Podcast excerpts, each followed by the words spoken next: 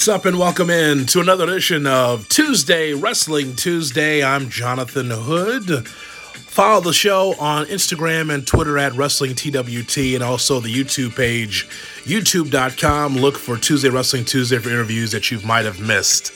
Hope all is well with you and your family during this COVID 19. I tell you what, you would think that with so many people isolated, uh, and quarantined in their homes that the television ratings across the board for entertainment would be through the roof. And indeed, that Bulls documentary, The Last Dance on ESPN, drew a six rating uh, for the two hours that was shown on ESPN. But the wrestling ratings, mm, struggling. And I mean AEW, I mean NXT, I mean WWE programming. It has not been great. The numbers are dwindling. We'll get into why that is with JR Bang, our special guest.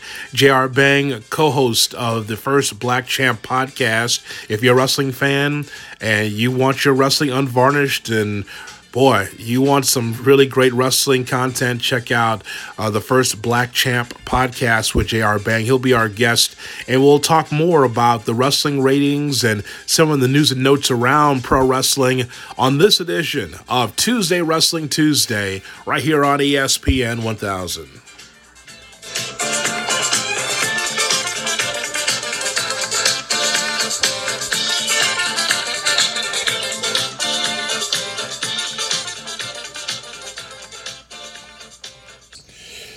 So joining us now is JR Bang from the first Black Champ podcast. Wherever you download your podcast, Cam Quotes and JR Bang break down wrestling like no other. And Bang joins us here on Tuesday Wrestling Tuesday here on ESPN 1000 and the brand new ESPN Chicago app. Bang, thanks for joining me. Hey man, the pleasure is all mine. It's always good to talk wrestling and then, you know, talk to my people back home. So yeah, well, I mean, what's going on here is like I can't go outside, and the reason why is because the co- it had nothing to do with COVID nineteen. It's just because I live on the south side. So, Oh, yeah. so either way, people are gonna. So police are gonna ask you like, why are you out when you're supposed to be inside? So actually, it's no different than it, how it normally is. yeah, see, luckily where I live, there's like a grocery store right downstairs. Um, like, but you can't go up in there without a mask now. They're doing that now here in Maryland. Um, if you go into any building, you have to have a mask on. So, um, mine's is in the mail. Um, but you, you know, but I wrap up my wife's scarf. I go up in there, get the get the essentials um, that I need to get. Um, but I haven't went any farther than that. I'm probably going to do that tomorrow, but I've not gone to anywhere farther than maybe um, not even a block away from that. It's, it's basically like right downstairs. So yeah, I need some air. I love I love that you live above a store. That sounds like a sitcom. Oh, it's like the Carter. For those who's listening on ESPN 1000, you know, this is like the Carter, but it's not like the Carter. Like the, the place that we live is like a community. Right. But for me, I'm from the west side of Chicago. I look at it like the Carter. So so we have like three buildings. We have a park, the grocery store. On the other side is a couple of like bars and the, it's a dentist. So for me, this is all new, you know. Um, but yeah, it's a dentist in my building. Like, yeah. That's funny. Uh, I, I gotta ask you during this wrestling during this pandemic, the wrestling TV ratings bang are not doing well. Um, AEW and NXT are around six hundred fifty thousand, and the WWE Raw and SmackDown also the numbers are not doing well. How much is the presentation during uh, with the empty arena a part of the ratings going down? Oh, I think it is. If if I put a percentage on it, I would say that it's seventy percent. Because when you get wrestling, you with without you get wrestling, you get the wrestlers and you get the fans. And in some cases, you would say that the fans are just as important, if not more, than the wrestlers, because you're looking at reactions. Like for example, you know, we didn't get we didn't get the the the, the crazy WrestleMania. You know, we didn't get we um so therefore we didn't get the Monday Night Raw after WrestleMania where things just go haywire. The, the crowd takes over WrestleMania. We didn't get that. Um um and then you like in certain cases, the fans really determine the the trajectory of the character. So you you're not even getting that. You're pretty much getting quality wrestling because the wrestling hasn't been terrible on AEW or WWE. In fact, I would say without the crowd, just looking at the wrestlers wrestle, you've probably seen more good wrestling than you have in a while because you don't have a crowd like basically, you know, um, like taking you away from the match. Mm-hmm. And then you have somebody like Asuka who I believe is the MVP of the pandemic um, in the WWE because her character, like you know, with the fans, you hear her, you you hear her talk, and you probably get her drowned out, or they're saying what behind every time she stops. But now you really get to see her character, and to me, that character has been the best during the pandemic. We don't get that with fans, so part of it is the fans, part of it is um, the product itself. Because now, if you have people talking, you're like, who are you talking to? Like now, now you feel like you, now you feel like it's stupid because I'm talking to, but I'm not talking to anybody. Um, but as I said on some dude pod, you know, um, sometimes I think they, I think the WWE and others need to go back to the '80s style of producing content Instead of the people talking inside of an empty arena, go get the logo, get the green screen, get the logo. Mm-hmm. You know, Sasha Banks has something to say about Tamina. Let's take it back to the WWE um, television center, and then you know have the logo on the back, and boom. Right. Like sometimes, like this, this right here. If we're gonna go simple, we got to go all the way. I don't need you talking to to chairs right and a TV screen. I, if we're gonna do it, that's what we need to do it. But I also believe that's why it's suffering because the production value hasn't. The only thing that's changed about the production value is the fans. So no fans is really like who are you talking to, and it kind of looks stupid to fans, and now you, then you just tune out. It's interesting that you bring that up because the build for WrestleMania, one of the reasons why that it was so interesting is because of the promos, right? The promos yes. were terrific because if you notice, there's a difference between the WrestleMania um, promos in which the wrestlers are looking you in the eye, right? They're looking directly in the camera versus when you're seeing wrestlers in the WWE looking up in the sky, looking at their shoes, looking up to the side, and never looking at you the reason why that I was sold with the WWE WrestleMania is because the promos were looking directly at us, old school. And I would agree with you that if you don't have fans, if nothing else, the promos have to resonate, meaning that it's got to be someone holding a microphone, it's got to be got to have a background of WWE behind you like it was back in the day and sell yourself. I mean, that's that's the you have to sell yourself, knowing that you have no audience. Sell your character, not in the not in the ring, because who are you talking to? If it's in the ring, but if you're talking to me directly, now you've sold me and the show. Yeah, like it was the selling of a character is perfect, right? Yeah, for what you were saying, because with with the WWE back in the '80s, I'm gonna, and and the only reason why I'm gonna go and say back in the '80s is because this is the closest that I can think of to strip down. Um, you had to sell the the the, the event in lesser days in lesser times and lesser opportunities in front of a TV. So you had it had to work, and you really couldn't do that live. So I think what we're seeing now is the most underrated part of this pandemic is the selling of yourself when Macho Man was about to go up against Hulk Hogan, you felt that. You felt that to your core. Mm-hmm. When Hulk Hogan was about to go up against Macho Man, you felt Hulk Hogan to your core. I've infamously talked about how on the pod, and I even mentioned on here that Hulk Hogan has been a heel since WrestleMania 3. right? Right. And yes, ladies and gentlemen, if you really look at it, Hulk Hogan is trash, just like Zach Zach um, on um, Zach Morris on Saved by the Bell. That's Hulk Hogan. Hulk Hogan sold you that the uh, that Andre the Giant was the friend who betrayed him. Right. And in every promo, you felt Hulk Hogan was betrayed when all Hulk Hogan had to do was give his best friend, a friend who was undefeated for 15 years, a title shot. Andre the Giant, through Bobby the Brain Heenan, sold to you that Hulk Hogan was um, a, a bad friend. Hulk Hogan was never a friend. Hulk Hogan wanted the spotlight. He had the bigger title, um, well, the bigger trophy. Um, I was the better wrestler. He was, I, I, he looked up to me. I didn't look up to him by size and by skill. But after the Piper's Pit, you had to go up in front of a screen and basically do a promo. Right. Now you mean to tell me I have wrestlers who have to get up in front of us front of a, um, uh, an arena with nobody in it and try to sell me on something? First of all, we ain't even in the 80s no more. So my mind, my thinking is not of what used to happen if I'm 18, 19, 20 years old.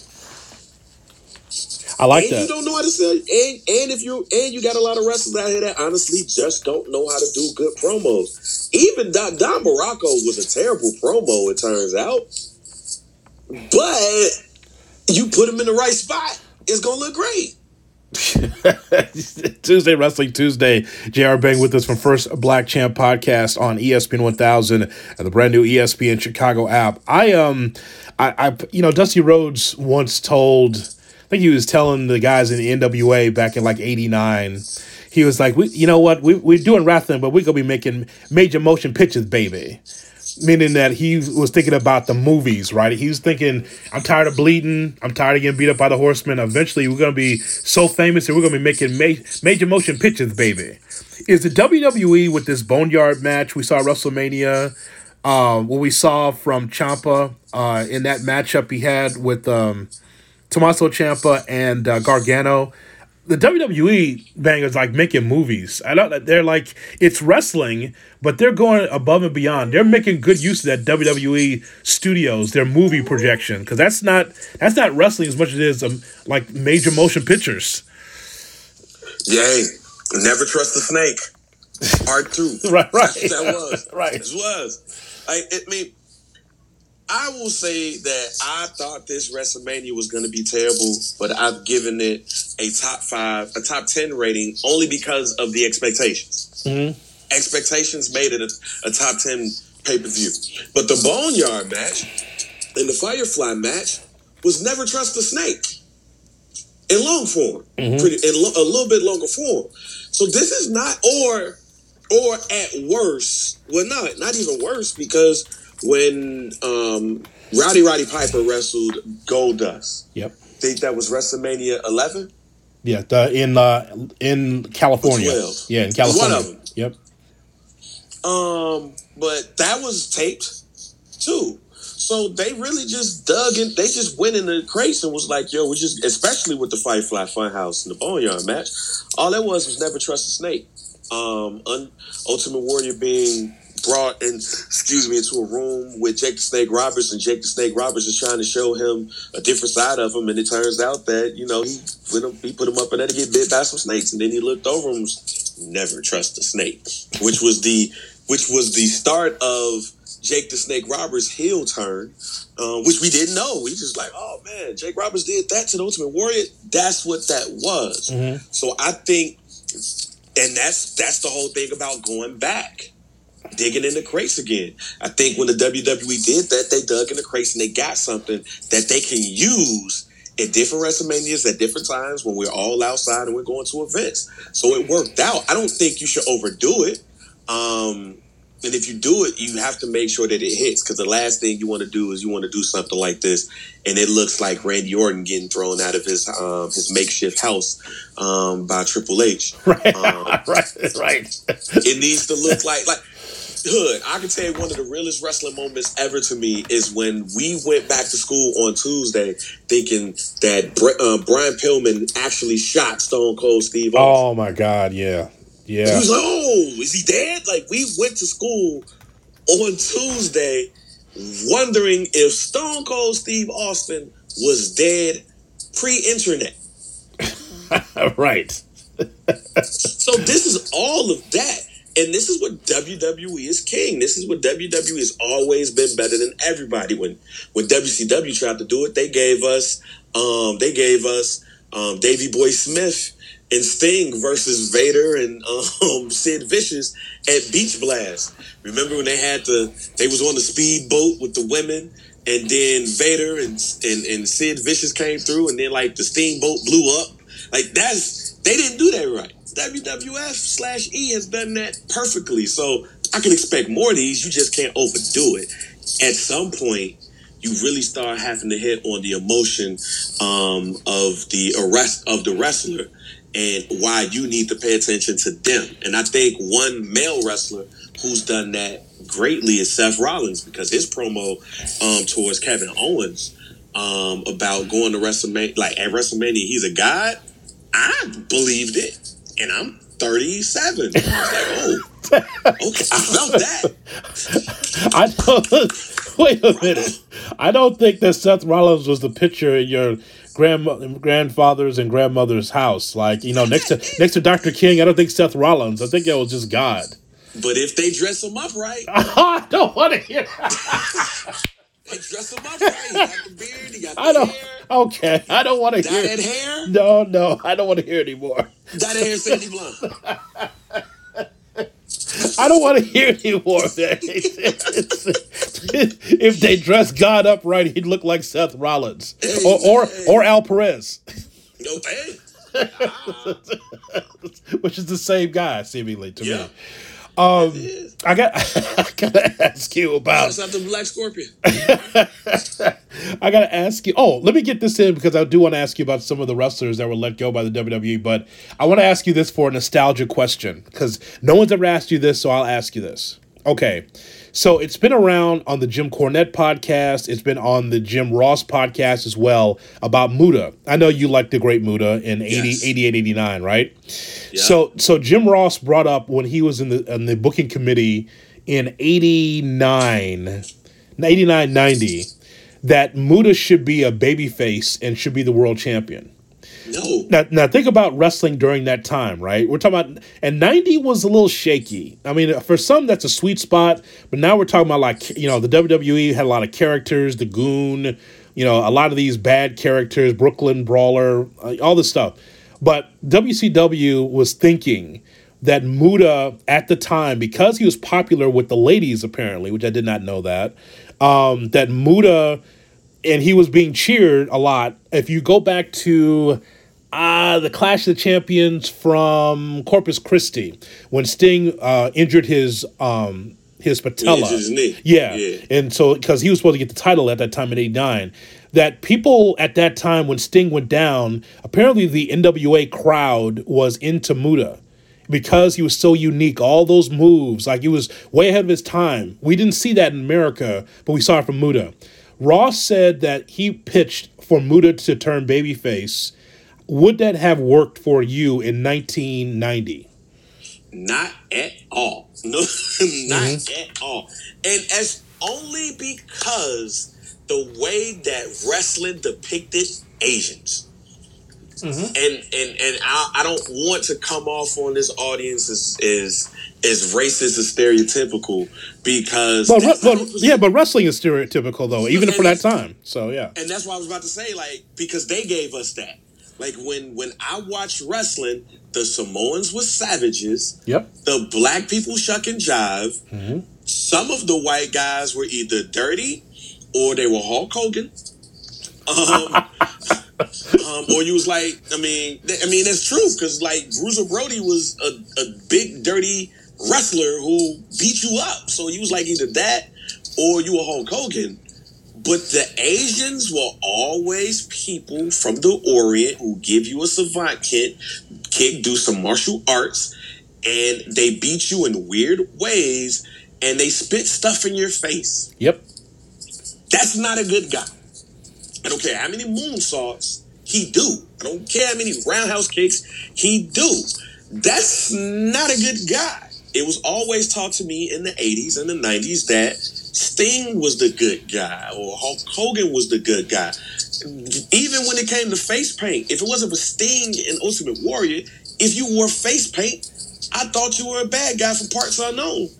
Yeah. That is what it is. So because of the way that they presented Great Muta, the Great Kabuki, um, even though he wasn't Asian, um, the missing link, the way that you position you you positioned wrestlers like that to us, I would have never looked at the Great Muta as a good guy. Now, eventually, he did become like he was a face when he was the NWA Heavyweight Champion, though, right?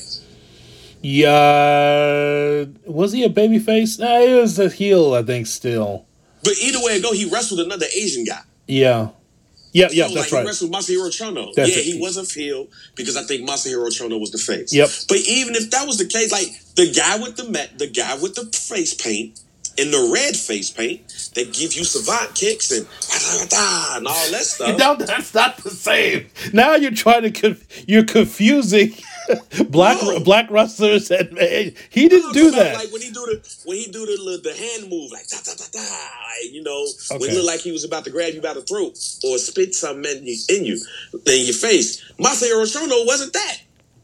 Okay, Like, he was he was he just looked regular, and he run down there, had the had the towel around his neck, and he give you the STF. So even even that was like you know I was not threatened by Masahiro Chono. Yes. But if I saw the Great Muta on the street with that on, I'm scared in 1990 because I'm eight. Okay, well, all right. I need you to. I need to make sure I get these sound effects right now. Now, you gave me the one for Muta.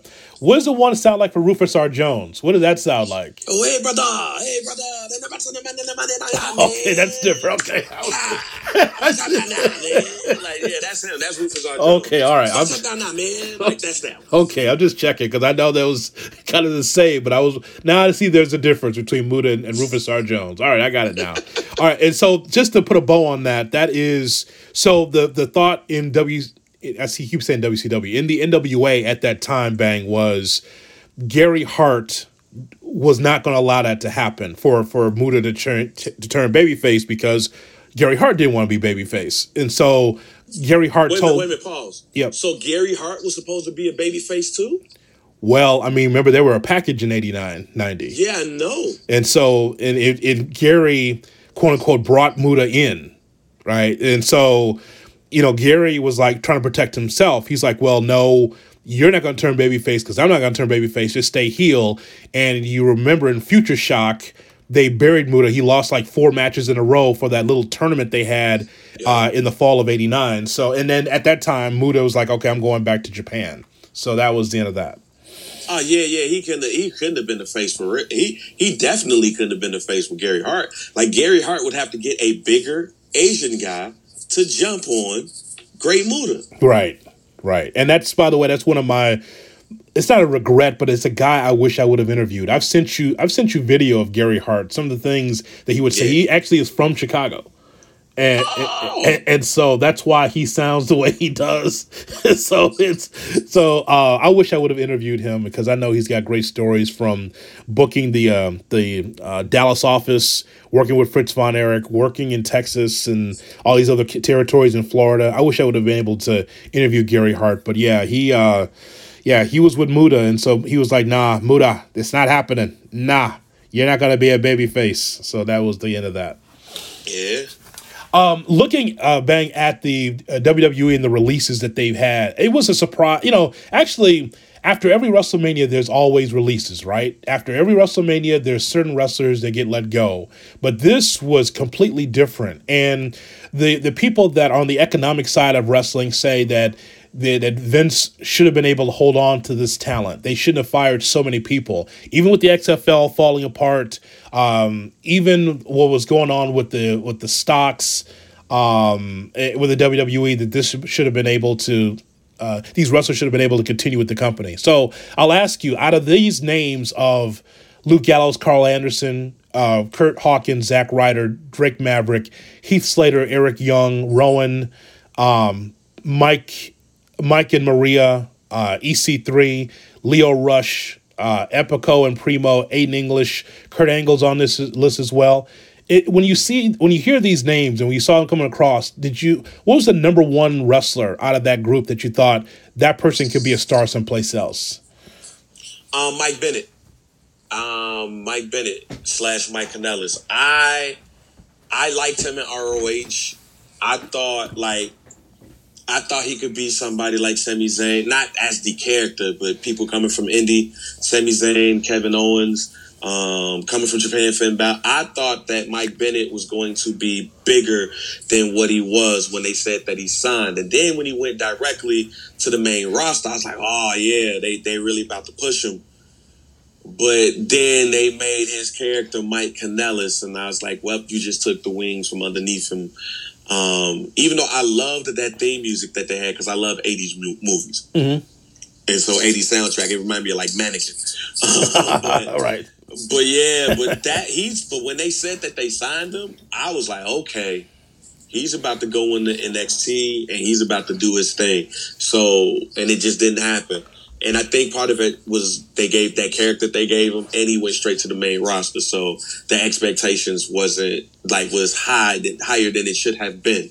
Um, so he would be that wrestler that I would say I definitely had high hopes for, but it just didn't work out.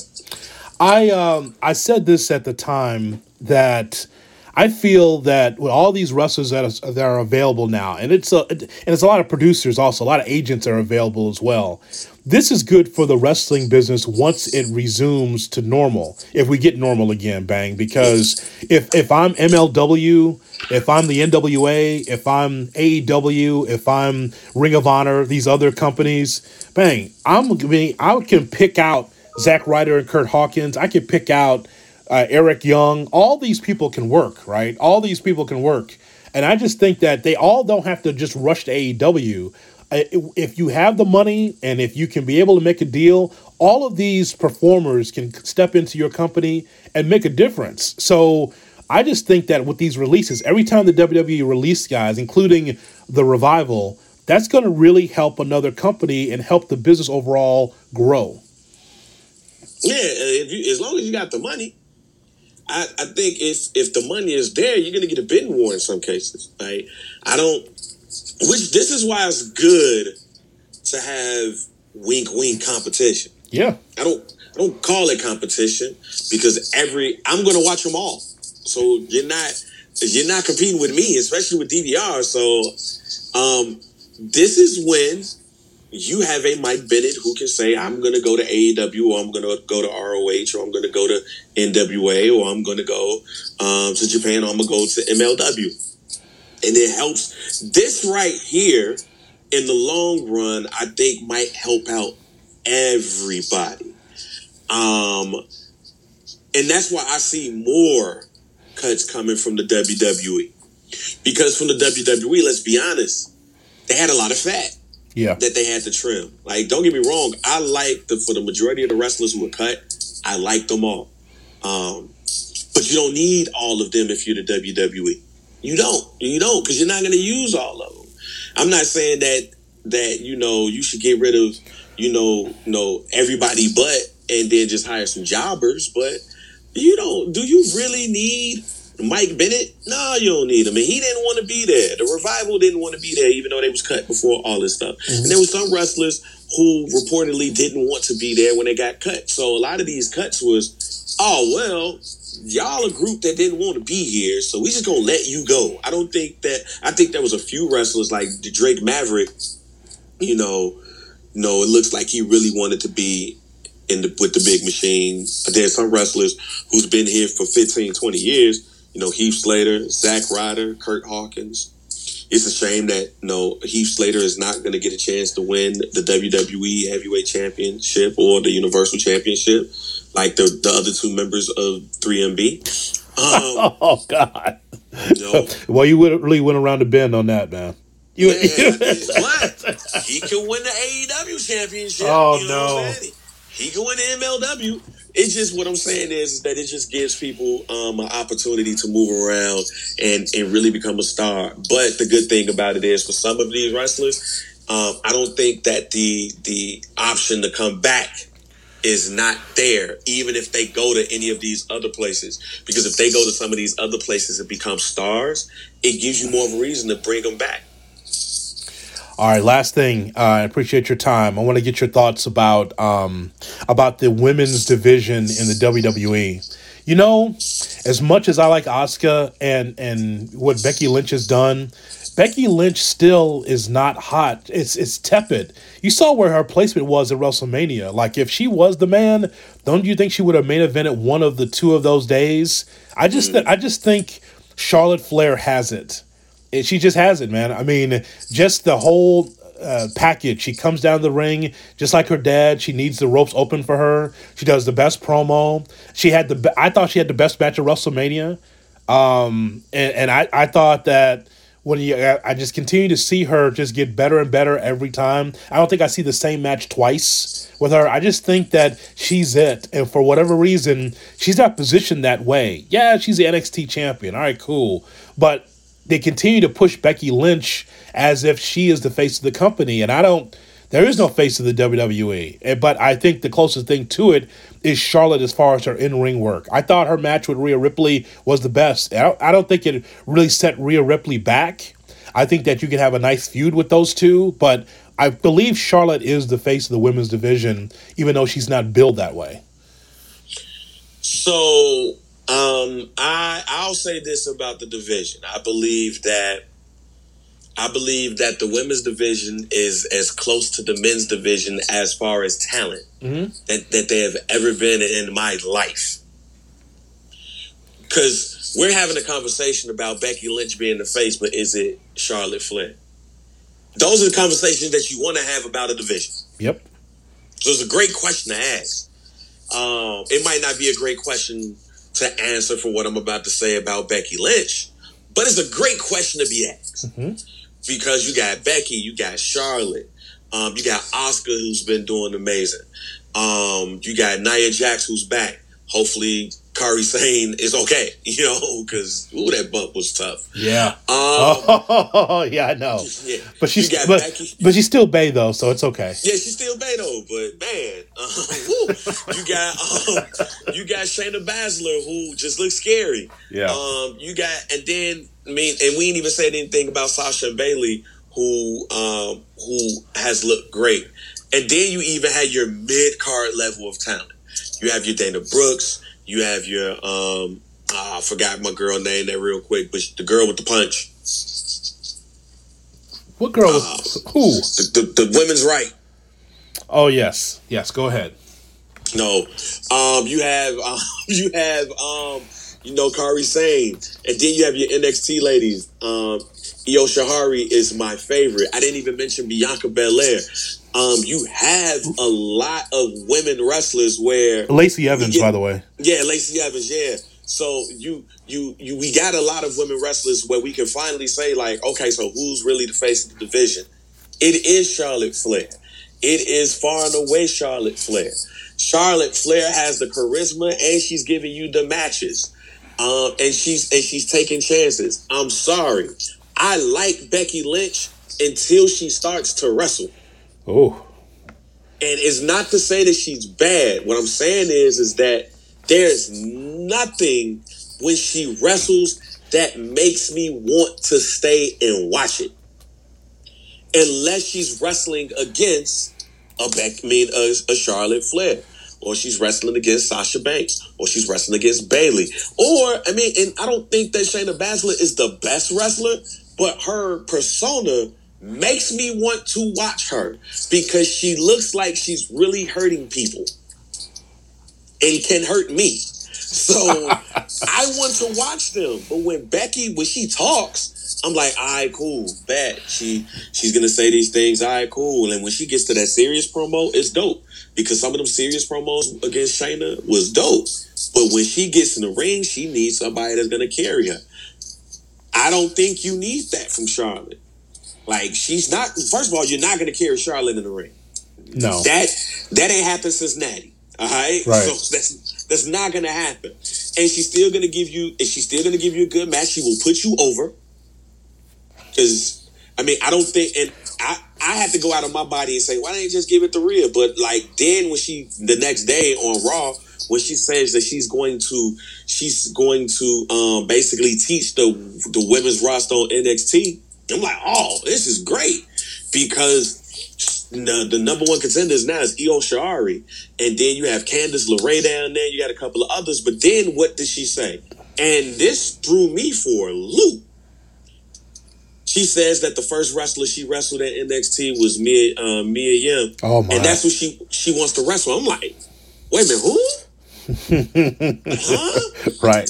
Like that, you think you think Becky Lynch gonna win the title and be like, oh, I want to wrestle Candice LeRae? No, never, never so, happened. So Mia gets put over off the mere fact that she's mentioned. Yeah, yeah. So yeah, oh, like that's and that's why I'm like, yo, Charlotte is the face because Charlotte is about to go to NXT and she's about to make a lot of women famous. And I don't think that I think while Becky can make you famous through talking about you, Charlotte's gonna make you famous by talking about you and wrestling with you. Yeah, I I, th- I think that she's I think that she's special. I don't want her to have like this Cena like run where she has 16, 17 different championships. I think yeah. that I think that what she's doing right now is in her sweet spot. I'm and I'm of course you had to be able to mention the woman that you would risk it all for, Natalya. I'm glad you were able to shoehorn her into the conversation because yeah, you know f- female Dolph Ziggler. All right, so uh so. so so what's going that's a now that you know i can't wait to read her book. It's probably gonna be bigger than brett's by the way. Natalya's yeah. been so underutilized and just brutal just she's not she'll probably go to the wwe hall of fame but she's just been underwhelming unfortunately and she's got so much more to give and i know you feel bad for her because you're very you're very close to her. Um yeah. what what is coming up on the first black champ podcast so, I mean, we haven't really had a lot of wrestling to talk about. You know, I mean, I mean to be to to keep it a buck. You know, um, I'm one of those people who look at some of what I've seen and just like, ah, I'm I'm gonna kind of tune out. Uh, but that's not going to. I'm not. It's not going to stop me from in camp Camp from the Port to um, to give you quality content. So we're going to be doing a lot more oral histories. If you have not heard our oral ah, histories, yes, this is what we we talk about these wrestlers in the way that we would talk about them, you know, amongst our homies. So when we give you these oral histories, we're not giving you, you know, real technical stuff because we're we were not in the room to discuss any storylines or or anything like that with when it comes to, you know, their character, their their careers. But if we was at home and we were watching wrestling and the Undertaker died, we the next day was like, oh man, did you see the Undertaker die? He went to, to heaven and Yokozuna killed him. Like, so we talk about it in that way, in the essence of a true fan, um, in the in the essence um of a true fan. Be so we're gonna start doing more of those, uh, and we do them with everybody. We did it on the Rock. We have an episode where that was actually the year anniversary of why the Rock was COINTELPRO the whole time. We didn't realize it. um, he was, ladies and gentlemen. We yes. did an episode on the on, on the Undertaker, um, and how the Undertaker really lost a lot of matches. We just didn't realize he did. Um, um, so we're going to be doing a lot more. You can follow us on Instagram. You can follow me on Instagram at jrbang, but you can follow First Black Champ. We now have an Instagram page. Yes. Um, dedicated. So we, you can follow us at fbc dot P-O-D, dot pod. And we're going to be putting a lot of content because one of the people that um, listen to the show, um, they took offense that I said that Hulk Hogan has been a heel since 1987 WrestleMania 3. Um, so I'm going to tell you, while Hulk Hogan has been a heel since February of 1987. Ah, I love that.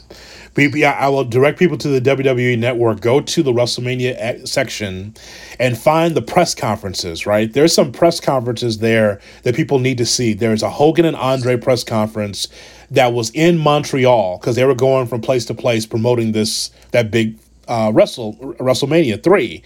Um, you will see a heel Hogan and a babyface Andre uh, and that's not what you expected, but you need to look at that. WWE Network, look for the interviews, the press conferences. I think it's under press conferences, and look for Hogan Andre, and you will see a a, a, a kind of um, hungover, probably, um, and, and heelish Hogan and Andre in Montreal. It's it's enjoyable.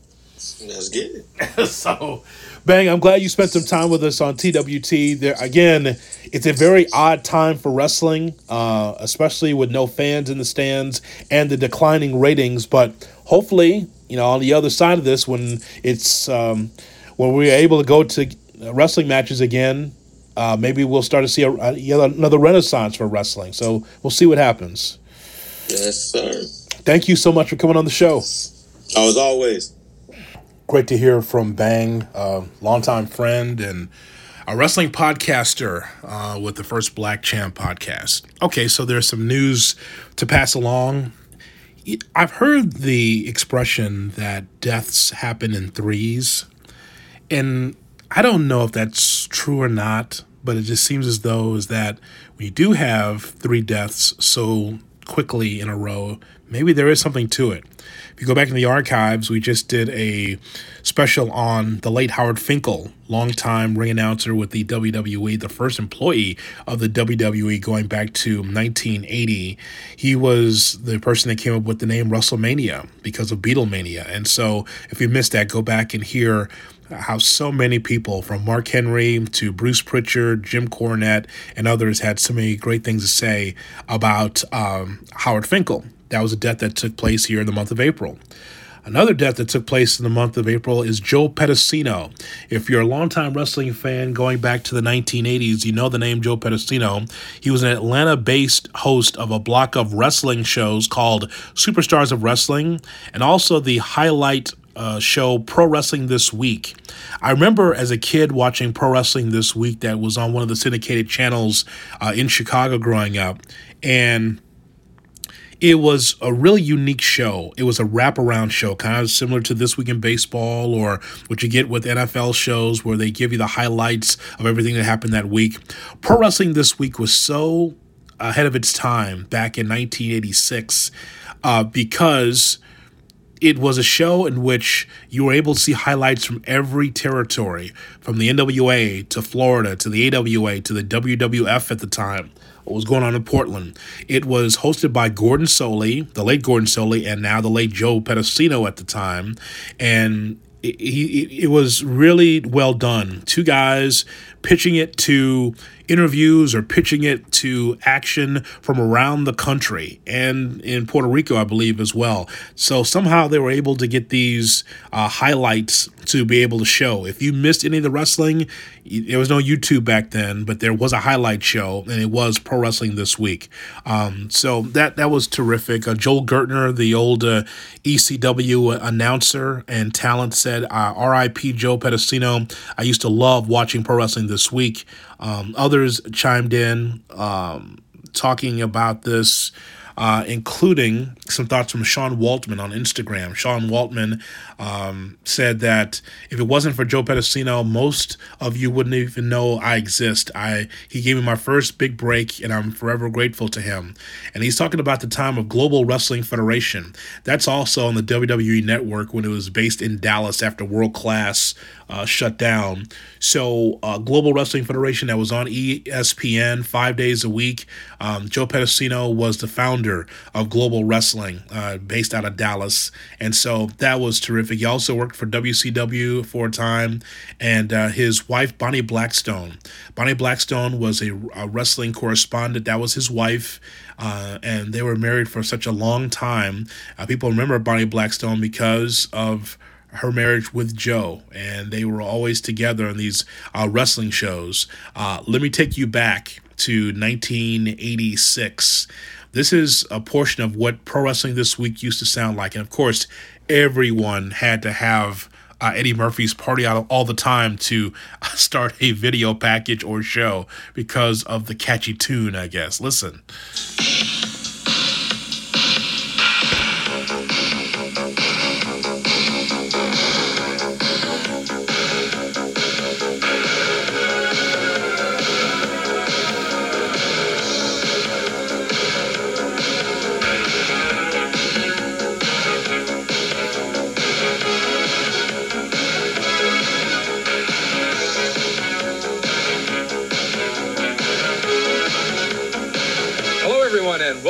Another Pro Wrestling This Week. I'm Joe Pedicino. And I'm Gordon Solie. During the next hour, we're going to find out that Larry Zbyszko indeed does have some involvement with Curt Hennig and the controversial AWA Heavyweight Championship. Also, we have an exclusive interview with Danny Davis of the WWF. We'll be seeing a Mat Classic, and we have a lot of matches from all over the world. Plus, we have a new face in Calgary, Ontario, Canada. And Bill Apter brings us a special report on Supercards of 1987. And speaking of Supercards, Joe, uh, the Great American Bash officially begins July 1st in Lakeland, Florida, at the Lakeland Civic Center. Well, that's very true, Gordon, and it continues then on July 4th in Atlanta with the match beyond. Some other important dates on the Bash Tour July 11th in Oklahoma City for Oklahoma Pride as Steve Dr. Death Williams goes after the UWF title. In Chicago on July 19th. In Houston, July 24th. And the tour ends in Miami at the Orange Bowl on July 31st. One of the great matches we expect to see during the Great American Bash Tour is the Midnight Express against the Rock and Roll Express for those world titles. Now, Jim Cornette had some words to say about the tour and about the Rock and Roll Express.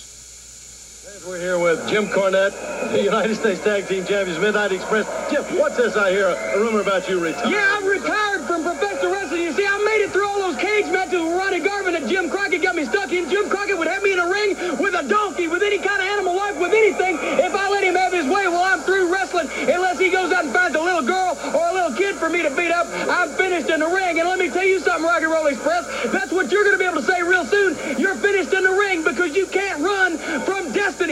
You cannot fool fate. You cannot kid yourselves and kid all the people into thinking that you can escape from the Midnight Express for long because the Midnight Express rock and roll is your worst nightmare come true because that's when nightmares come, the hour of midnight.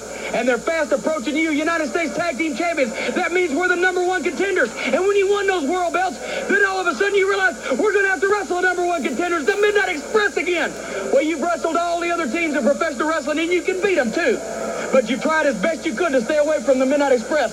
Well, rock and roll, I'm calling you dog. I'm calling your mama trash. I'm calling your family garbage. And what kind of guys would you be if you let a guy like me stand out here and call you all those names and didn't shut me up?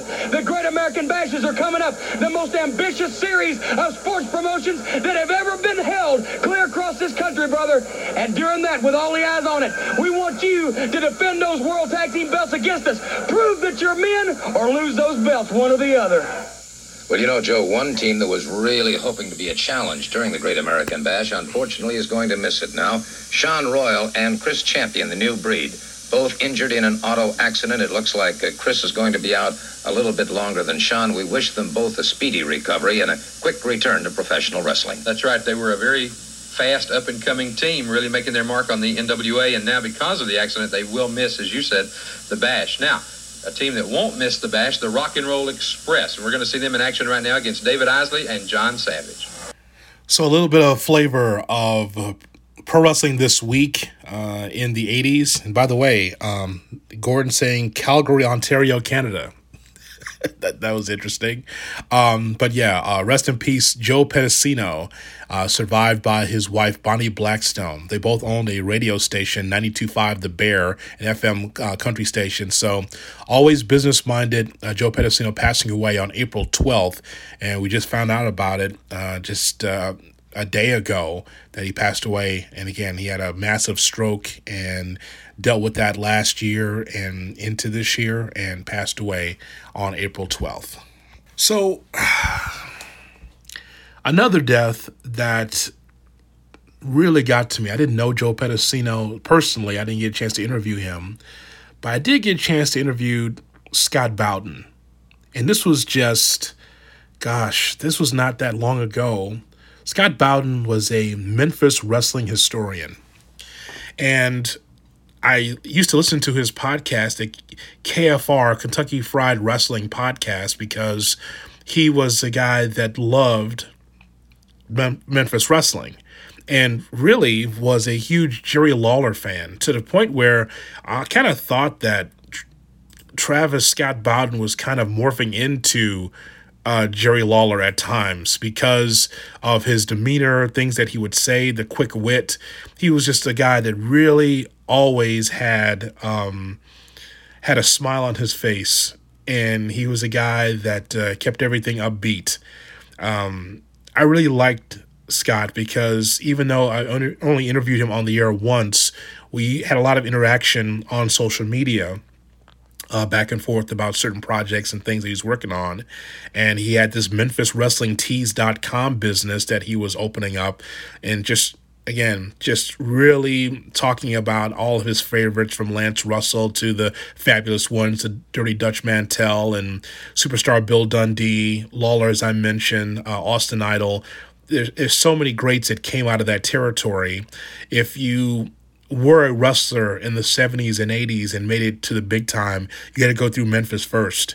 But uh, Scott it, it's just uh, amazing when you wake up like I did this morning on Tuesday and see that someone who's f- filled with life, who loved wrestling, loved Memphis wrestling, passes away. You're like, well, how? How does this happen?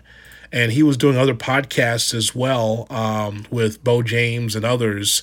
Um, as recently as last week, he his last tweet was about the passing of Dickie Steinborn, Dick Steinborn was under the hood uh, as a wrestler called Mr. Wrestling in Memphis. The plan, original plan was for Tim Woods to come in and expose an imposter, but crowds fell to dis- disastrous levels after Jerry Lawler's retirement, and uh, Jimmy Valiant surprisingly got over so strong plans changed. He just tweeted that just nine what two days ago on April 19th as we record this. So he was talking about Dick Steinborn, who was a terrific wrestler in the NWA and also um, in the South, like Memphis, for many generations. And he was writing about how he passed away, and then Scott passes away. It's just, man, it's, you know, it's um, shocking to many. I saw what the the great Brian Last. Brian Last is a co-host of uh, the Jim Cornette podcast and other podcasts that he hosts, and um, he was he sent a message out on Twitter and was amazed and just shocked, like many of us, that um, Scott passed away. Um, he says, really shocked and saddened to hear of Scott Bowden's passing uh, an underrated manager, a truly gifted writer, and a genuinely funny guy. Our recording sessions were always hysterical. Go read one of his articles, listen to one of his podcasts today. Um, and that was from Brian Last. And again, someone who loved Memphis wrestling, that uh, loved the business, and definitely loved Jerry Lawler to the point where I always thought that man, if Jerry Lawler had a son he didn't know about, it could have been Scott, Travis Scott Bowden, because they're so similar. Let me take you back in time and give you a little sample of uh, my conversation with uh, Scott Bowden from the Kentucky Fried Wrestling Podcast. Um, for someone who uh, who loved to put himself over and loved to put Memphis wrestling over, I'm sure he'll enjoy this segment that we're going to do here on TWT. Uh, well, you know, I, I wanted to uh, watch cartoons when I was a kid, and I was, you know, I wanted Foghorn Leghorn, and my dad would switch it over to WHBQ Channel 13, and uh, I'd get Lance Russell. Uh, and I guess in hindsight, maybe there weren't too many differences in their delivery. But, and, I, and I made that joke on the air to Lance one time, and he just rolled his eyes and was like, ah, don't start with that smart stuff. Uh, but uh, so, really, the first memory I have is the Mongolian Stomper. And again, it's just one of these great characters in wrestling that, that you don't see too much nowadays. Uh, you know, the guy was, you know, had the, had the slick head, is completely shaved, these menacing eyes that seem to be like staring right through your soul. And he was tossing these jabronis around like they were sacks of garbage. And I just thought that was amazing. Uh, and he had this great manager, Bearcat Wright, who was really, uh, he was the first African American world heavyweight champion for the WWA. Uh, he's in the one of the the honorary wing of the uh, uh, WWE Hall. Uh, didn't get the full treatment, but uh, one of the great talkers of all time. So he would do all the talking, and the stalker would just stand there and just stare right through the camera, and it just it would just freak you out, man. Um, and the night he debuted at the Mid South Coliseum, he, he you know they had him in back to back matches where he just destroyed two guys. One of which was Dennis Condrey of Midnight Express fame. Uh, and so he, that was the like really the first indelible memory that I that I have of it. And then uh, when Jerry Lawler came along and had that personality that just kind of uh, pulled me in, and he had that intense feud with Bill Dundee in 1977, that's when I really became hooked. Because uh, I, I, you know, I don't know how much you know. You strike me as someone who knows a lot about the territory days. Mm-hmm. Uh, those that, that series of matches just had the most uh, insane stipulations, which just seem to get crazier and crazier each week. And I don't know too many too many towns that could have uh, the same match, the same main event headline, ten to twelve weeks, and you know the crowds would keep getting bigger and bigger and bigger till eventually they were selling out. Scott, uh, Jerry Lawler is just someone, just a, a huge name in the wrestling business. Uh, and I think that a lot of your wit and your timing came from Jerry, working with Jerry and then watching him on television all those years. So, what, what was it like to uh, actually work alongside him? Because you were actually to able to work in the Memphis territory as a manager, as a talent.